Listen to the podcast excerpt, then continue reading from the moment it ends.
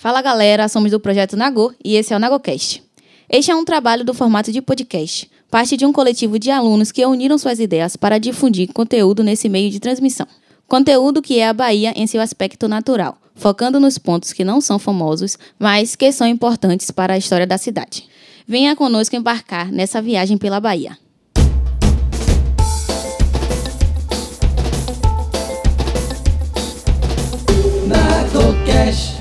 Olá, meus amigos, eu sou a Cássia Vieira, estudante de jornalismo na Unijorge.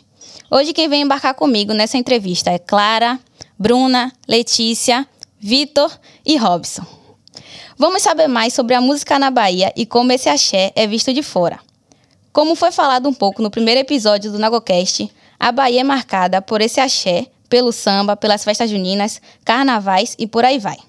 Temos muitos cantores famosos como Raul Seixas, cantando rock, Ivete Sangalo, que é a nossa musa do axé, Caetano Veloso com MPB, Jorge Amado, que além de cantor, era jornalista, escritor e político, e tantos outros nomes. Você sabe o que significa a palavra axé no gênero musical? Bom, o axé é uma mistura de ritmos do candomblé com pop rock, reggae, merengue, forró, samba duro, frevo e samba reggae.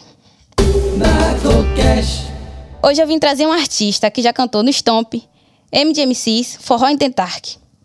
Durante sua trajetória, ele já gravou e dividiu palco com grandes artistas como Sérgio Mendes, Gilberto Gil, Carlos Santana. Ainda participou do filme Rio, gravando a voz do personagem Armando, um dos contrabandistas na versão americana. Hoje eu trago para vocês Davi Vieira. Ainda trago para vocês uma informação importante. Além disso tudo, ele é meu tio sabe trocar vários instrumentos. Oi, tio, tudo bem? Oi, oi, oi, tudo bem? Olá, galera. Joia. Obrigado pelo convite. Então, a minha primeira pergunta é: como é que o axé é visto de fora? Bom, é... eu quando saí do Brasil, muito tempo atrás, 87, para ser mais específico, o axé music ainda estava no começo, né? Tipo assim, ainda estava. Só estava no Brasil. Então, eu morei na Europa antes vir para os Estados Unidos. E aqui em Nova York, eu me encontrei com Tony Mola. Tony Mola é um, um, foi um dos precursores do, do Axé Music. Era um músico excelente que contribuiu com várias músicas no curso do Axé, inclusive é, ele tocou com, com Luiz Caldas, ele é um músico integrante da, da banda de Luiz Caldas, gravou todos os, os esses axé do começo aí, e infelizmente ele é, desencarnou no final de 2000, 2019, um grande irmão, e a gente se encontrou aqui em Nova York no começo de 90, e não tinha axé music aqui? Aqui nos Estados Unidos. E a gente, a gente montou uma banda. Uma banda que a gente tocava Hashem Music.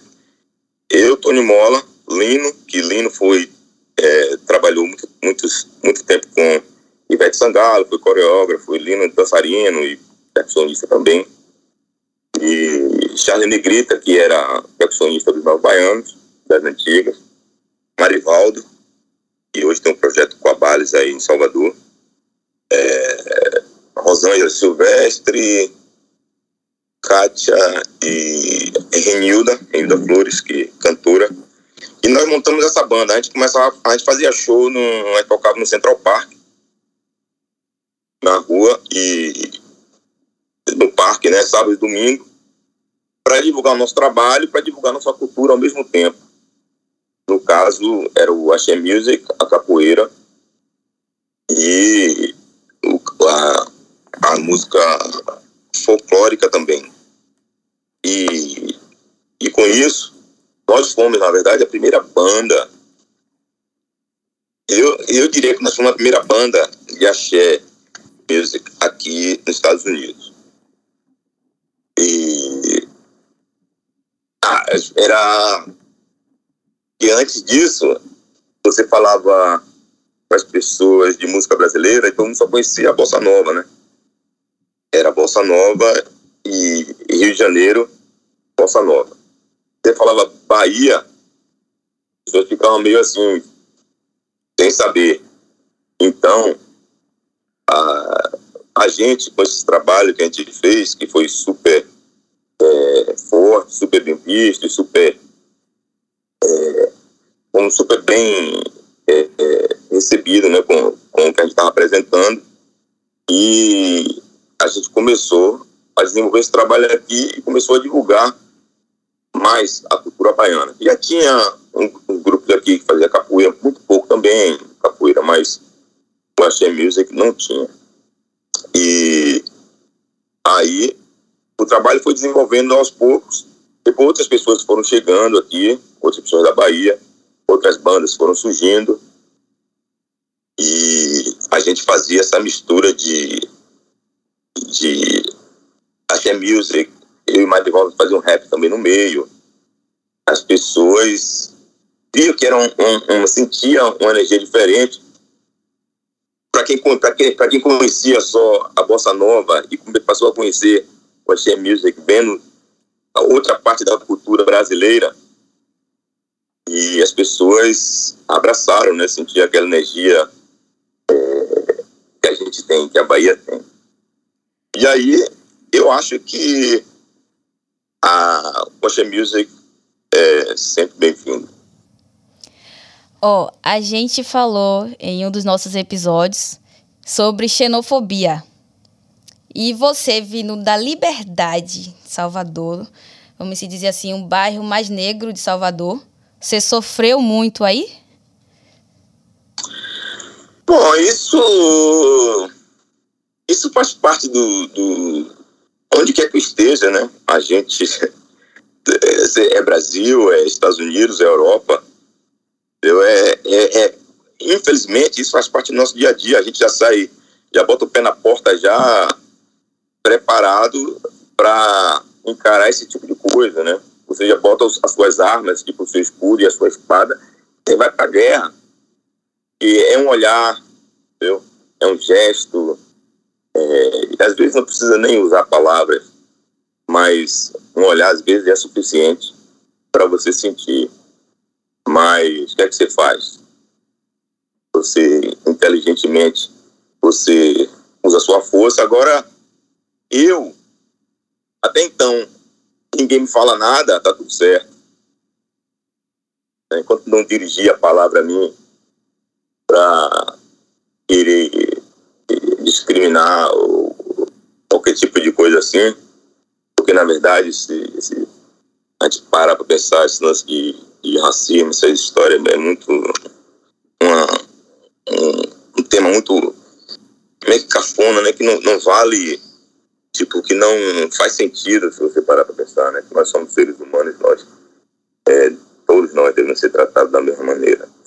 E, mas graças a Deus, talvez por, por causa da, da arte, eu não, não sinto muito, não né? Porque às vezes a pessoa que olha vê o, vê o artista, né? Então, vê o que você tem para oferecer como arte e a, e a, arte tem esse poder você é, poder vencer essas batalhas. Verdade, verdade. Agora eu deixo você com minha amiga Clara. Olá, tudo bem? Tudo bem. Primeiramente, obrigada por receber a gente, tecnicamente na sua casa. Muito obrigada. Ou talvez por se dispor a vir até o Brasil, até a Bahia, para falar com a gente. Não sabemos se nós estamos agora aí ou aqui. Então, é, a primeira pergunta tem a ver muito com a pergunta de Acácia. É, com as duas, no caso. No início, Agora o senhor é mais velho, tem uma maturidade, mas em algum momento o senhor teve que iniciar todo esse projeto. É, no início o senhor falou que o axé foi muito bem-vindo, mas sempre tem o outro lado da coisa, nem sempre é totalmente bem-vindo. Quando as pessoas levam o axé para o outro lado, levam o senhor levando essa cultura, levam ela para o outro lado, de não querer receber, mas querer expulsar. Como é que o senhor reage Assim, como o senhor é, lida com isso? Bom, eu acho o seguinte, é, por incrível que pareça, é, as barreiras que, que existem ou que existiram ou que rola às vezes, é, não, do, não, não é do, do, do da galera gringa, é dos, dos próprios brasileiros, sabe? Dos próprios brasileiros de, de querer discriminar. Ah, a Music é isso, até os músicos até os próprios, tem até músicos que discriminam, ah, a Music só tem dois acordes, sei o que, blá, blá, blá, Mas alguns, por questão de, de ignorância, por não conhecer, alguns por não quererem é, se abrir e ver e, e ver a sentir a força, né, que a gente tem e alguns por questão de medo de achar que a gente está invadindo o espaço deles, que a gente está chegando para tomar o lugar deles e, e isso. Mas o que é que você faz? Você é, continua fazendo o que você sabe fazer de melhor, entendeu?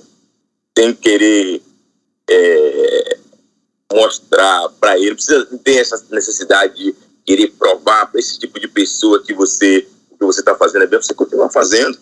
Quem gostar, gosta. Quem não gostar, o que você ama fazer, que você faz por amor. E aí você consegue vencer. E assim, eu sempre fui assim. E nada mudou até hoje, assim, sobre esse aspecto. É, no início, antes da gente começar a entrevista, a Cássia falou que o senhor vem no Brasil até para visitar a sua família. Nas suas visitas à Bahia, qual é o lugar que o senhor não pode deixar de ir? Não conta a casa da sua família, nada disso. Um lugar, um ponto turístico na Bahia que o senhor sente assim saudade e quer sempre voltar para ver. Um lugar que eu faço questão de ir toda vez que eu vou a Salvador é no Pelourinho, porque na verdade o meu primeiro palco é, profissionalmente como profissional, meu, meu, primeiro, meu primeiro palco, meu primeiro palco foi a rua, né? Mas como profissional foi, foi o Senac Pelourinho. E eu, com 13 anos, comecei a fazer show ali. No, no Largo do Pelourinho ali, tem um Senac ali, e tem um teatro de arena. Foi ali que eu comecei a fazer show. E o Pelourinho, mesmo antes de fazer show no Pelourinho, eu já andava no Pelourinho. Na verdade, eu comecei a andar no Pelourinho da idade de 8 anos eu ia levar comida para meu pai, meu pai era mestre de obra ali do, do Ipacba, trabalhava ali restaurando aquelas obras todas ali do Pelourinho. Meu pai um, contribuiu com, com aquelas restaurações ali feitas ali. E eu sempre andei no Pelourinho, morar na Liberdade, mas sempre no Pelourinho. Mas a partir dos 13 anos eu comecei a fazer show ali no, no, no Senac e ficava muito ali, todos os dias eu estava no Pelourinho. Então aquilo aí ficou, para mim, um, um lugar, um outro lugar sagrado também, né? Eu chego ali no Pelourinho, aí começo a, lembrar das coisas e, e, se torna também um, um é, uma, uma, é um lugar assim que eu tenho assim como renovação do, do, da, da, da, minha arte aí ao mesmo tempo é uma fonte de inspiração para quando eu voltar ter coisa para falar, coisa para compor, coisa para dividir com as pessoas. Aí eu acho que o Pelourinho sempre, sempre, toda vez que eu vou Salvador, eu não deixo de ir. Agora te deixo nas mãos de Bruna. Oi, tudo bem? Tudo bem. É um prazer ter você aqui com a gente hoje. Prazer é meu. E assim, a sua história e tudo que você fez pela música baiana aí nos Estados Unidos realmente é algo encorajador. E eu tenho uma pergunta para você que é: qual que é o sentimento que traz a você ao fato de você levar o axé a outro país? O fato de você levar o axé para outro lugar, levar o axé para os Estados Unidos. O que que, qual que é o sentimento que vem a você, assim, como um baiano? Ah, é, é pura alegria, pura satisfação. É, muito gratificante em você estar tá fazendo um trabalho que é seu, um trabalho que você está ali representando a sua cultura e você vê o reconhecimento das pessoas e você colocar é, um sorriso na cara de alguém, tá? É, colocar felicidade no peito de alguém, ver que as pessoas estão curtindo o que você está fazendo e tem aquele aquela retribuição, sabe? Você está dando e eles estão recebendo, eles estão dando também e você está recebendo e não, não tem nada mais gratificante que isso e você está fazendo o que você ama e, e, especialmente a cultura baiana que é uma coisa forte, uma coisa que eu adoro, uma coisa que eu defendo e sempre defendi, apesar de trabalhar com tudo quanto é tipo de música, mas em tudo que eu faço, possa ser com artista africano, americano, quem quer que seja, que eu sempre coloco a Bahia, o tempero da Bahia nos projetos. E eles, todo mundo sente isso, todo mundo gosta. E a Bahia é, é a Bahia. Muito obrigada, viu? De nada, querida. O sal dos projetos dele é o Dendê. Aí, é verdade. verdade. Ah, é, com certeza. Alô, Vitor. Deixo ele nas suas mãos. Opa, primeiro ressaltar que é uma honra estar recebendo o senhor aqui com a gente e eu gostaria de perguntar mais qual foi a maior dificuldade que o senhor encontrou para sair da Bahia e mostrar o axé para o mundo. É, eu saí do Brasil, é, tinha 18 anos e super decidido que queria sair e saí na época dançando, jogando capoeira, tocando também. Verdade, a, a, a partir dos meus 15 anos, assim, eu estava decidido que eu queria sair do Brasil. Mas aconteceu três anos depois, né? Com 18 anos eu consegui sair. E para mim, é, a, a maior dificuldade para mim, por incrível que pareça, foi o fato de estar longe da minha família, tá? Porque graças a Deus, passei alguns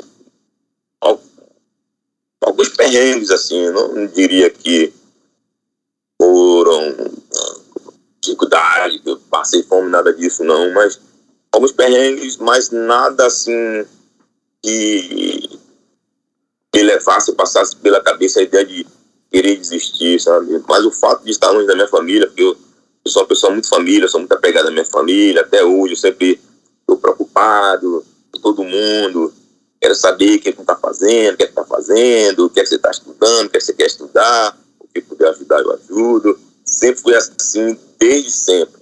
E não mudou nada. A, e até hoje, é, eu sinto muito. Eu, a, a coisa mais difícil para mim foi isso principalmente na época que nós não tínhamos, em 1987, não tinha celular, na verdade minha casa não tinha nem telefone, eu tinha que ligar para a casa da vizinha para mandar chamar, para falar com minha mãe, meus pais, né, na família. E mas hoje em dia as coisas estão mais, pô, se eu pudesse fosse como hoje. É, então eu sentia isso. Aí tinha que escrever carta, mandar fita, demorava eu sentia muita, muita falta da minha família. Mas, ao mesmo tempo, eu estava decidido que eu não ia, isso não ia ser um empecilho na, na, na, minha vida, né? Na minha carreira, porque eu sabia que eu queria correr atrás dos meus sonhos. E meu sonho, na verdade, era sempre, era, sempre foi vir para cá, para os Estados Unidos. Fui para a Europa porque surgiu a oportunidade de sair do Brasil. Eu falei, eu vou sair depois eu vou para a Europa. Foi isso que aconteceu. Eu fiquei três anos na Europa. Depois eu consegui vir para os Estados Unidos. Aí, acho que foi isso, acho que é isso. A maior dificuldade foi essa distância, assim, da família. Você falou sobre a maior dificuldade e a maior inspiração para você, como eu já disse, né, propagar o axé. Hoje, ser um dos principais nomes, se não o principal, nos Estados Unidos em relação ao axé. E qual foi a maior motivação, o ponto, o pilar para a decisão e pensar, poxa, vamos lá, vamos fazer algo podemos dizer, inédito, pouquíssimos tiveram a, a coragem de fazer. Uhum. É, tudo começou aqui em Nova York, na verdade, porque o meu encontro com, como eu citei no começo da, da, da, da, da entrevista aí, o, o, meu irmãozão que infelizmente desencarnou no final de 2020, Tony Mola, a gente se encontrou aqui e ele era um cara que tinha muitas ideias, assim, um cara a mil, e eu também naquela época assim, a mil, correndo, subindo, descendo. Ele foi a peça principal, assim, de, ah, vamos botar uma banda, né? Vamos botar uma banda, que na época eu dançava, jogava capoeira e tocava. Então eu me dividia entre essas três funções, assim pra fazer show. Aí tem um, um, grupo ali que quer um cara pra dançar, eu ia dançar. Tem esse grupo aqui que é pra, pra jogar capoeira, eu, vou. eu ficava assim. Aí depois que eu me, me encontro com o Tony Mola, que a gente botou uma banda, aí fiquei mais focado na música mesmo, assim. Comecei a focar na música. Então, eu acho que Tony Mola é, é o culpado disso aí. Muito, muito obrigado. Então, Robson, todo seu. Gente, tudo bom, Davi? Fala, Robson, beleza? Rapaz, primeiro lugar, é um prazer muito grande falar contigo, tá? Prazer você, você é um, um, um músico vencedor e é, eu tenho certeza que nesses andares aí a gente ainda vai ter uma oportunidade de fazer um som juntos. Com certeza. Né? Ou aqui, ou por aí, ou em qualquer canto. Exato. Agora a gente já está unido, já tem uma pessoa aí que, tá, que uniu a gente. Então, É, provavelmente a gente, vai, a gente vai conseguir fazer um som, tá? Beleza. E eu tenho assim, na verdade, as minhas perguntas sempre vão para um lado um pouco mais, mais sentimental. Claro. Porque eu, é, assim, eu gosto sempre muito de entender a emoção e o coração das pessoas que a gente está conversando aqui. E você, cara, é um cara que teve assim referências magníficas, né? Porque um cara que nasceu na liberdade, que teve a oportunidade de ver o Ilê, de ver o Barrabas, estudantes, magnatas, Rapaz, é. Caramba, é, minha infância, tá? Minha infância foi É. ouvindo esses caras. Olodum. Gente, a sua referência. E aí, pô, aí lá na frente, o grande Tony. Tony também era amigo meu, um cara assim, fantástico. E tudo que você falou aí, Maravilhoso. cara. eu assino embaixo. Porque além de ser um excelente artista, um excelente músico, eu era uma, era uma pessoa maravilhosa. Ah, é. Charles Negrita também, outro. Caramba, quando a gente olha as suas referências musicais, a gente entende que realmente você tem bagagem. E tendo essa bagagem, tendo viajado pela Europa, morando muito tempo nos Estados Unidos, tocando com muita gente, fazendo muito som, eu queria te fazer uma pergunta muito íntima, que é, você acabou gravando com muita gente, acabou dividindo palcos, palcos com muita gente, fazendo som com muita gente, e eu queria entender se teve um momento que você se viu em cima do palco aqui, começou a fazer um som que dependia muito dessas suas referências, que são as referências rítmicas, porque nós aqui na Bahia, eu costumo dizer o seguinte: o ponto que a gente está, a gente, a gente absorve tudo que vem do restante do Nordeste e tudo que vem do Sul. Então, tudo deságua aqui na Bahia.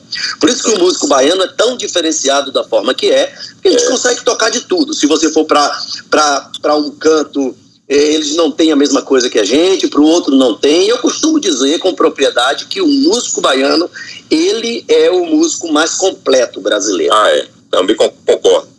Já que a gente concorda, eu queria que você relatasse para mim, para os ouvintes e para os meus colegas, qual foi aquele momento, ou pode ser numa gravação, pode ter sido numa gravação, pode ter sido num palco, que você começou a fazer um som que dependia muito dessas referências que você tem baiana, sabe? Dependia muito de swing, do dendê que Clara falou pra gente, e que você olhou para um lado, olhou para o outro e fez assim, caramba, que saudade da minha Bahia.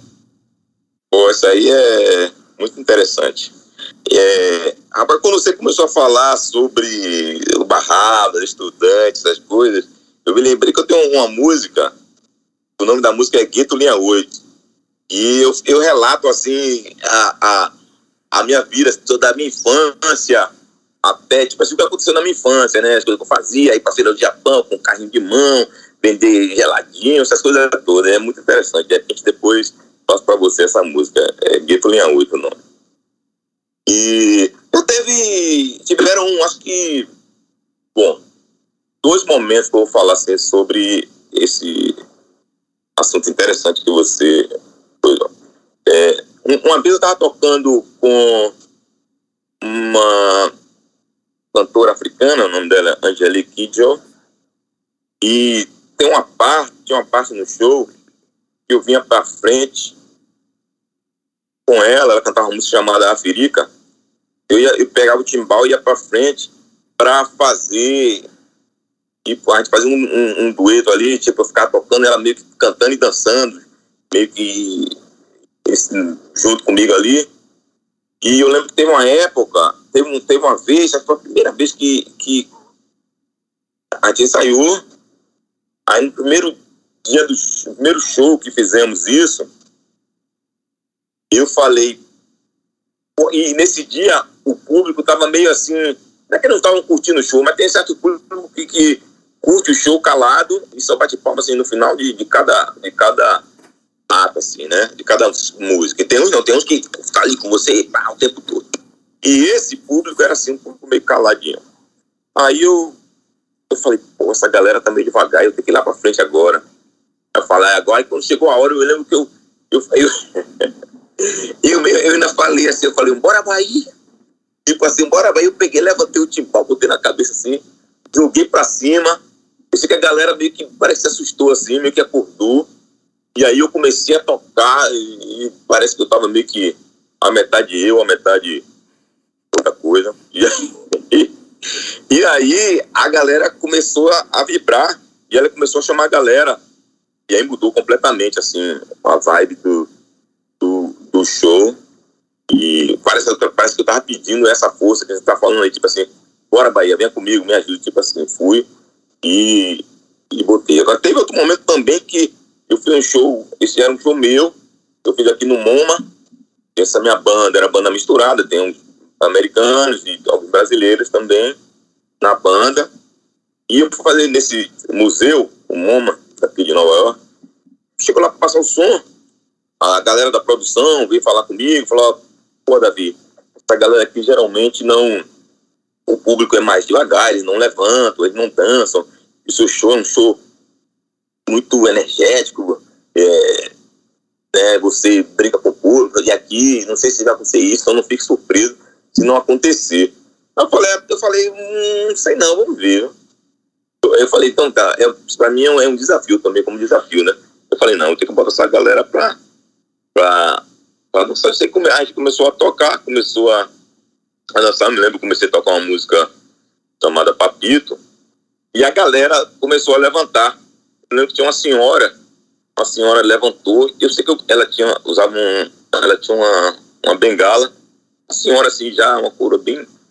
Eu desci, pulei do palco e comecei a dançar com ela. Nesse momento que eu comecei a dançar com ela, aí a galera começou a levantar. Aí todo mundo veio, se juntou, acho que tem até um vídeo disso, se juntou e, e eu me arrepiei todo, assim, e a coroa jogou a bengala no chão. ela jogou a bengala no chão, Aí ela começou a dar um, um chute, assim, tipo um grambatimã na de dança. Aí eu comecei a gingar, fazer um momento de capoeira. Aí voltei pro palco e aí a galera não sentou mais, ficou todo mundo em pé, todo mundo dançando até o final do show. Então, é, no final, eu sei que a galera da produção veio, rapaz, não sei como você conseguiu levantar essa galeria, essa galera, porque todo mundo aqui realmente fica sentado, ninguém levanta. E aí eu falei pra ela, isso aí é a força que a Bahia tem, minha filha tem quando correr, não. A minha próxima pergunta, ela também é muito de você. Eu, é, da mesma forma que eu te perguntei da nossa essência musical para aí, eu sei que a música americana, ela, ela, a influência dela na música mundial, ela é, ela é riquíssima, tá? E não estou falando só do jazz, estou falando da música pop, também, que influencia a gente de uma forma muito, muito rica. E eu, particularmente, gosto muito. Eu gosto de tudo, na verdade, viu, Davi? Eu, eu sou um cara que eu sou extremamente eclético, não tenho nenhum preconceito. Também. Então, assim, pensando ao contrário, o que que você, na sua cabeça, você pensa assim, pode ser seu, particular seu, ou de algum artista que você trabalhe, ou que você conheça daí de onde você está, que você olha e fala assim, gente, esse som aqui eu precisava muito, seria muito legal se isso aqui tocasse em Salvador? É, tem. Eu tenho um amigo que ele é da Guiné-Bissau. Ele tem sempre aqui nos Estados Unidos, mas ele mora em Paris. Eu sempre aqui. Ele tem um trabalho maravilhoso, guitarrista, cantor também, compositor. O cara é, é, é fantástico. Ele tem um trabalho muito massa. Eu acho que a galera de Salvador ia gostar. Inclusive, tem um vídeo que eu postei da música dele, que eu fiz um meio que. Um, eu chamo de remix. Eu é, fiz um, uma montagem assim, cantando com ele. E é muito legal. Eu acho que é, a galera do, acho que a galera de Salvador se identifica muito com, com o trabalho dele, João Mota. Ele é da Guiné-Bissau. E tem um outro um artista que eu trabalho aqui também, o nome dele é Smoke Hommel. Esse cara ele faz um trabalho muito legal. É um, mais, mais instrumental, mas é, é dançante ao mesmo tempo. Ele, ele faz, a gente faz músicas é, Caribe, Brasil e, e, África em geral, assim. É, música dos anos 50 e anos 60. Mas uma parada meio mais dançante, assim, e, e é mais instrumental, a gente usa algumas vozes aqui e ali, mas toda vez que eu e, e, esse trabalho, na verdade, que tocava, eram três percussionistas baianos, eu, Tony Mola e Meia-Noite, é um músico excepcional também, e até antes da pandemia, conhece bem. Lá, conhece Meia-Noite? Boa, demais. É, é, então nós três, e, e fica um, um é, é, muito interessante, eu sempre falo isso, a gente sempre falava para eles, e a gente sempre comentava sobre isso. E Tony Mola sempre ficava, rapaz, poxa, trabalho. A gente comentava sobre esse lance de trabalho de ir Bahia, fazer um, um trabalho, fazer um, um, show, né? Tipo assim. E eu sempre via, toda vez que a, gente, que a gente toca, eu sempre vejo a gente tocando, tipo, em uma dessas praças do Pelourinho, assim, sabe? Pra galera abraçar e dançar. E eu tenho certeza que a galera ia curtir. Aí tem outras coisas também que, que eu vejo, aqui agora não tenho de memória, assim, Faz muita coisa e eu sempre penso nisso.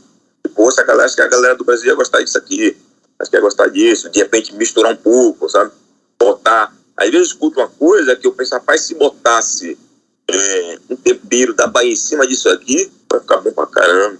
Pô, cara, obrigado, viu? Assim, pra mim tá sendo um prazer muito grande, com meus colegas também. Pô, é, obrigado e, você, Robson. Espero que nessas vindas pra cá, quando você vier, Fale com a Cássia, ó, oh, aquele seu colega lá, pô, fale pra gente marcar pra gente fazer um som. Claro, apresento vocês dois, já se conhecem e agora vão virar amigos. Apresenta não, velho. Robson tá se vendendo. Robson, você tá se vendendo, É Robson. por isso que ele é produtor, tá aqui, ó, no Tá papel de pé de ouvido. Robson. Não, vamos fazer os projetos aí, véio, é sempre bom. Tem que É ser. sempre, sempre trabalhando, sempre É, trabalhando. É. É legal. Queridão. Valeu, Robson. Valeu, irmão. Agora quero colocar uma música que você citou, que é Gueto Linha 8. Ah,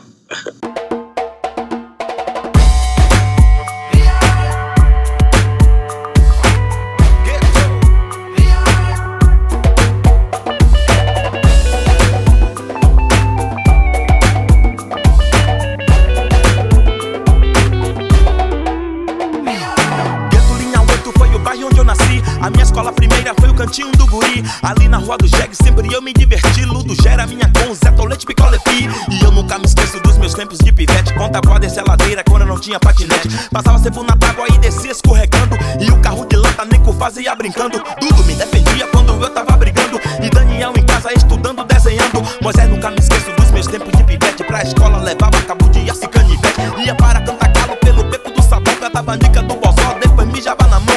Com um carro de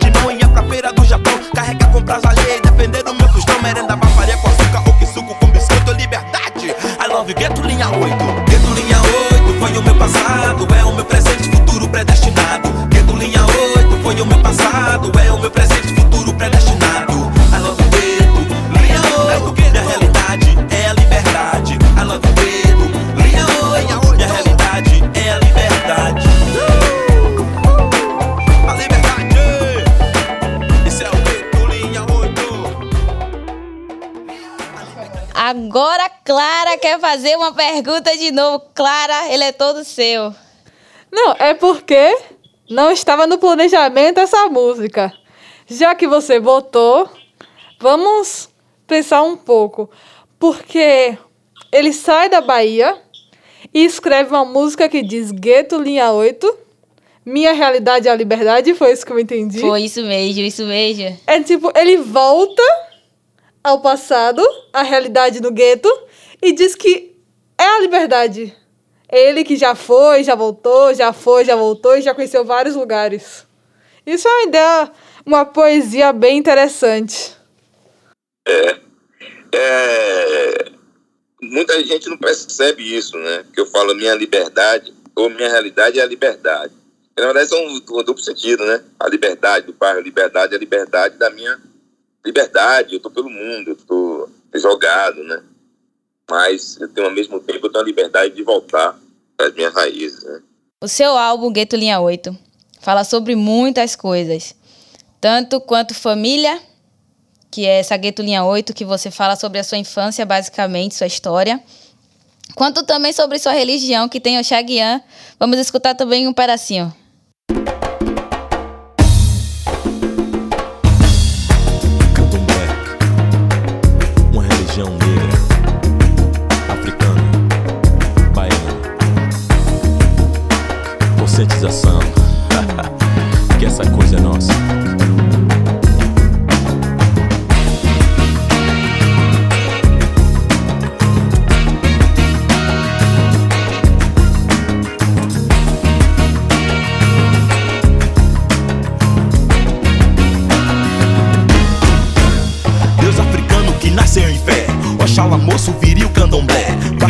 Axé, parijigipou E rei daquelas bandas se tornou. Sempre de branco, guerreiro da paz Mão de pilão, espada, escudo traz. A água mãe é seu elemento Tem agilidade de um forte vento. Na sexta-feira sempre é cintilar É sua pedra, segue e brilhará.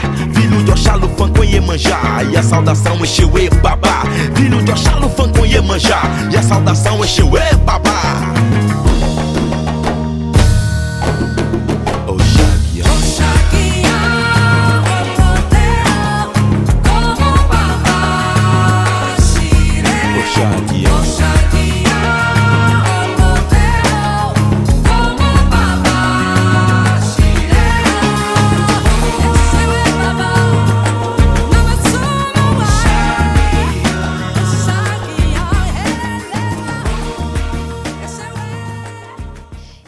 Então, essa sua relação com o candomblé é, vem da sua infância ou foi depois que você cresceu e quis, assim, seguir outra religião?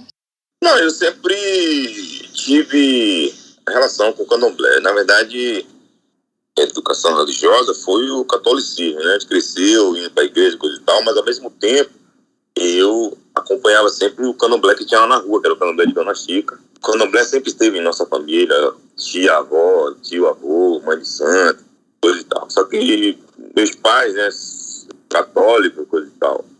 Mas aí com os três anos comecei a dançar, comecei a fazer show folclórico.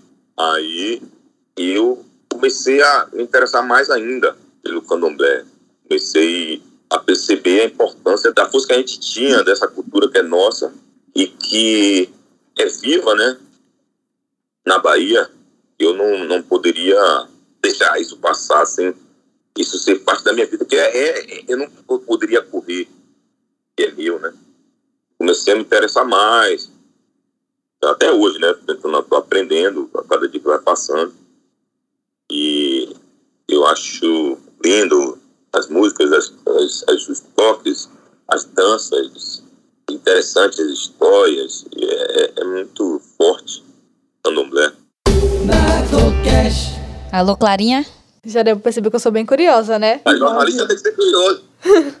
Nós fizemos um episódio só sobre o candomblé. Inclusive, ele foi gravado hoje. Os telespectadores podem saber que nós gravamos tudo no mesmo dia. Alô, um spoiler. E nas pesquisas que nós, como equipe, fizemos, a gente percebe que o candomblé é uma religião de matriz africana, mas que, além da África, no resto do mundo, nos, nos outros continentes, nós vemos mais em destaque em paí outros países sul-americanos, como o Brasil. Claro que cada um de uma forma diferente, o candomblé não é igual, porque a, coloniza a colonização não foi igual, então não dá para ser igual. Como acontece a sua manutenção da religião aí? Sabe, com, tem terreiro de candomblé aí? Se não tiver, como o senhor, como candomblessista, se mantém na religião mesmo longe das casas de candomblé? Bom, aqui não tem é, terreiro de candomblé, não tem. Tem os, a galera latina, os hispanos que praticam o voodoo, essas coisas, né? Mas, o, é, mas eu aqui, eu fazendo um paliativo, né? Fazendo esse paliativo, chega em Salvador, aí faz o, o caldo grosso. Mas aqui você né, vai fazendo suas coisas, vai se cuidando, toma seus banhos, faz o paliativozinho, agradecendo sempre, é muito importante. Independente de, de qualquer religião que você seja, agradecer é muito importante.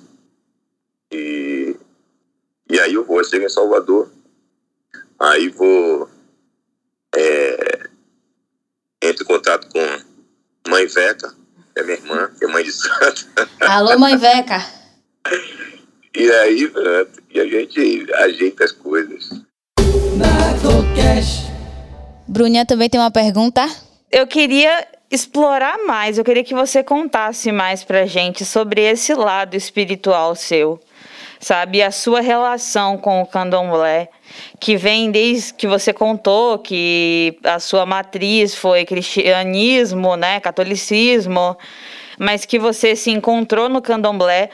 Eu queria que você contasse mais pra gente o que te fascina tanto no candomblé e o que te faz manter lá, mesmo distante, mesmo num país que não tem terreiro, mesmo num país que não tem roça, o que te faz manter a sua convicção na sua fé? É, como eu falei, né? Tipo, o catolicismo para mim não foi de escolha. Foi uma coisa forçada. Fui forçado aí porque meus pais me obrigavam a ir para a igreja. Tipo assim, chega, chega, tem um certo momento que eu meio, meio que curtia, fui coroinha dois anos, idade de oito, dez anos assim, mas depois eu não queria mais. Eu queria ficar na rua jogando bola domingo, queria ir para a igreja, nada, não queria nada, não queria saber de, de nada. E, e, e à noite, ou alguns dias, nesse, onde eu morava lá em Salvador, aí em Salvador, e tinha esse candomblé de Dona Chica. E às vezes tinha as festas lá e eu gostava de ver. Mas naquele momento ainda eu não era mas eu sempre admirei, sempre respeitei, sempre gostei. E como eu falei, quando eu comecei a dançar, a fazer show folclórico, e começar a dançar para orixá e aprender mais, as músicas, é, tudo começou com isso. Na verdade, eu comecei a. Começou com o toque. Esse meu amigo Zé Ricardo, que aprendia as coisas olhando, ele passava para mim. Eu comecei a tocar candomblé. Foi a primeira coisa de, de candomblé que eu aprendi foi a tocar é, os ritmos, alguns ritmos, né? E aí, quando eu comecei a fazer show folclórico, já sabia tocar algumas coisas, comecei a dançar, aprendi a dançar pro orixá. E aí, eu saí do Brasil também com oito anos, saí muito cedo. Eu não. Eu sempre gostei, eu sempre fazia minhas coisas, tomar um banho ali, tomar um banho aqui. Mas da minha família, ninguém, só eu fazia na época. Né? Aí depois que eu saí do Brasil, aí depois minhas irmãs começaram a também a se cuidar. Eu tinha que se cuidar mesmo, é uma coisa que a gente tem na família, a galera tentando curar na família, a gente tem que cuidar. E o Ogum tá querendo comer o feijão, a gente tem que dar. O Oguzão da, o Oguzão da família tá querendo comer, tem que dar, não tem pode comer. E aí, é... Né, é, e aí minhas, minhas irmãs começaram a se cuidar mais, mesmo assim, com é, entender que realmente não, não tinha pra onde correr, né? Não tinha pra onde correr. E eu, é, como eu falei, eu acho, eu acho muito forte é, a música, a dança, e, e super interessante. Eu tento explicar para as pessoas que não, que não têm conhecimento nenhum sobre, sobre o candomblé, o fato da dança e a, a, a música, os toques, o toque que acompanha a dança, a dança que acompanha o toque, é tudo marcado, é tudo ali. Eu tento, quando eu explico isso para as pessoas, até para os gringos, meus amigos é, americanos, que eu falo sobre o candomblé, quando eu explico para eles, quando eu mostro para eles o ritmo, e quando eu mostro para eles a dança que vai, eles ficam loucos, eles ficam loucos. E é, encontrei também uns amigos aqui do, do Senegal, galera que toca sabá, e que eles têm os três tambores também, a gente tem os três tambores do atabaque, só que deles é diferente, quem faz a variação é, é, o, é o, tambor é, mais agudo, a gente é o, é o grave, que é o rum. Então, explico, começando sobre isso, a linguagem dos tambores, e explicando para ele como é que funciona no candomblé, e todo mundo fica o pé é, admirado. Eu fui no Benin com Angelique, fui no, no, no, numa sessão de candomblé, eles usam uns tambores diferentes também, também três também, é, três tambores diferentes, e aí explicando para eles também como é que funciona aqui, como é que funciona no Brasil o candomblé, e essas coisas para mim que, que eu acho muito, muito, muito, muito interessante, e é, as pessoas também se, se sentem assim, intrigadas assim, com essas uhum. coisas. E eu gosto, né? E, e, me faz bem, me faz. me dá força, me dá uma, uma leveza, espírito, me dá tranquilidade.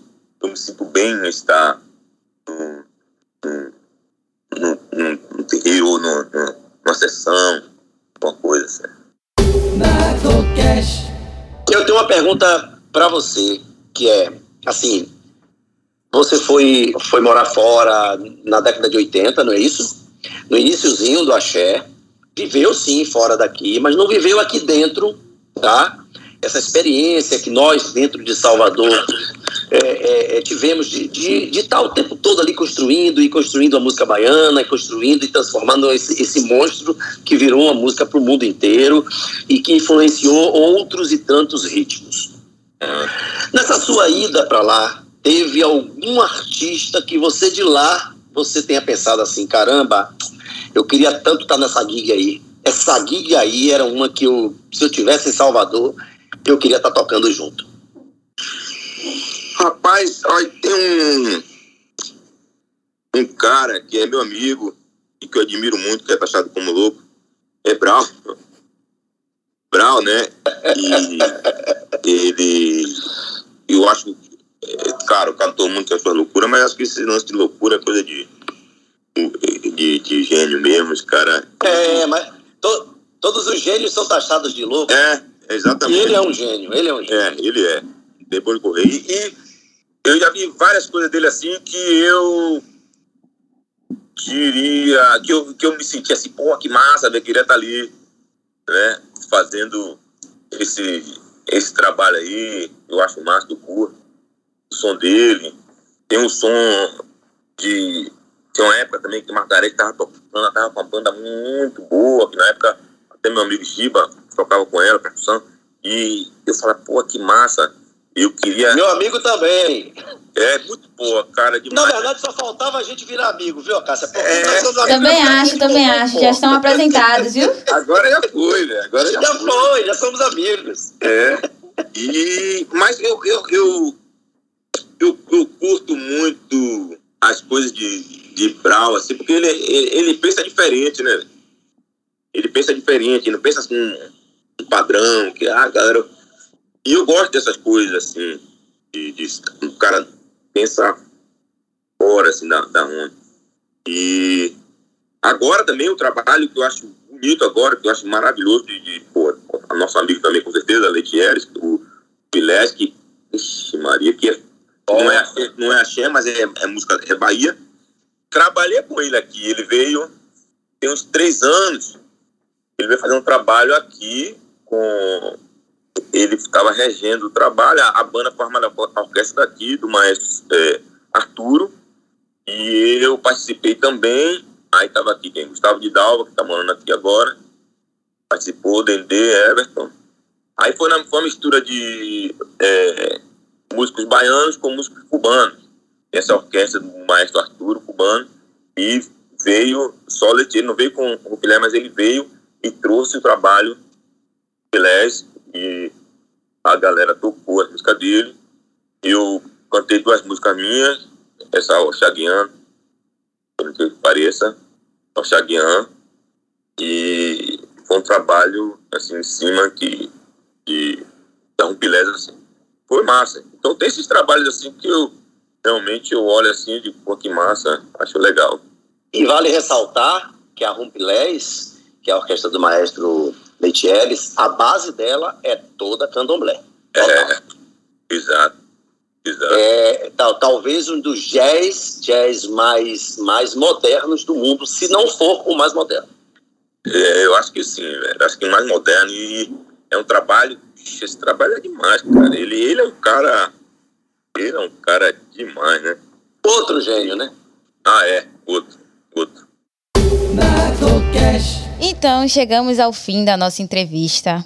Oh, Te agradeço muito, muito, muito, Ah. tio. Ficamos muito, muito felizes por o senhor ter aceitado e tá contando essa, essa viagem, né? Daqui para Nova York, sobre o axé, sobre a música aí e sobre aqui também, sobre a sua vivência, tá? Todo mundo ficou muito lisonjeado com a sua presença e a gente pretende fazer mais disso aqui também com o senhor, com seus amigos. E é isso. A gente termina com uma música sua. Qual música o senhor gostaria de escutar? Ah, ah, acho que, sei lá, minha manhã. Olha, galera, muito obrigado vocês, obrigado pelo convite. Foi maravilhoso. É, Foi melhor do que imaginei. Que bom, né? E a hora que quiser, estou aqui. Precisar de qualquer coisa, estamos por aqui, à disposição. E espero que no futuro próximo a gente se encontre lá em Salvador, de repente fazer uma entrevista ao vivo, ou, ou bater um papo, comer um churrasco, comer um coelho de coalho na praia, qualquer coisa. Um acarajé. Uh! Tô indo nessa aí, mãe. Já fui, já fui isso amanhã. Deus te abençoe, meu filho. Quando você vai, assim, com essa pressa toda assim, não vai almoçar não, é?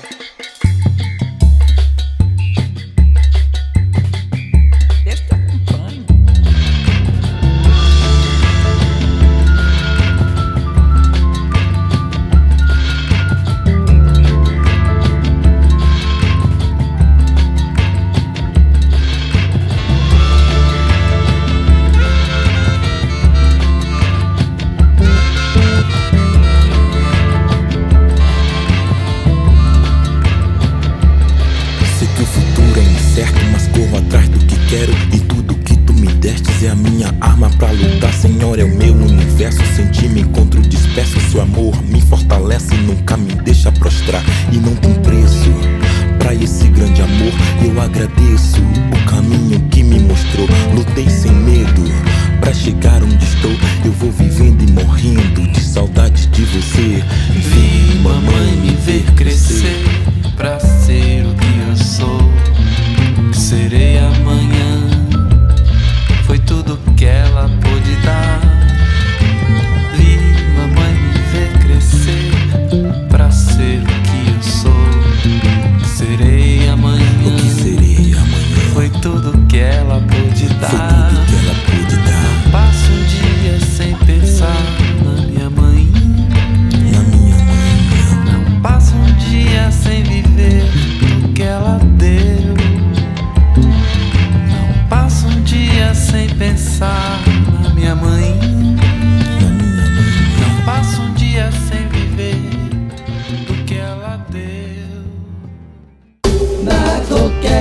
Então é isso, galera. Ficamos aqui com o NagoCast. Aguardem os próximos episódios. Sigam a gente nas redes sociais. No Instagram, arroba projeto underline Nagô e Facebook Projeto Nagô. É isso, beijo.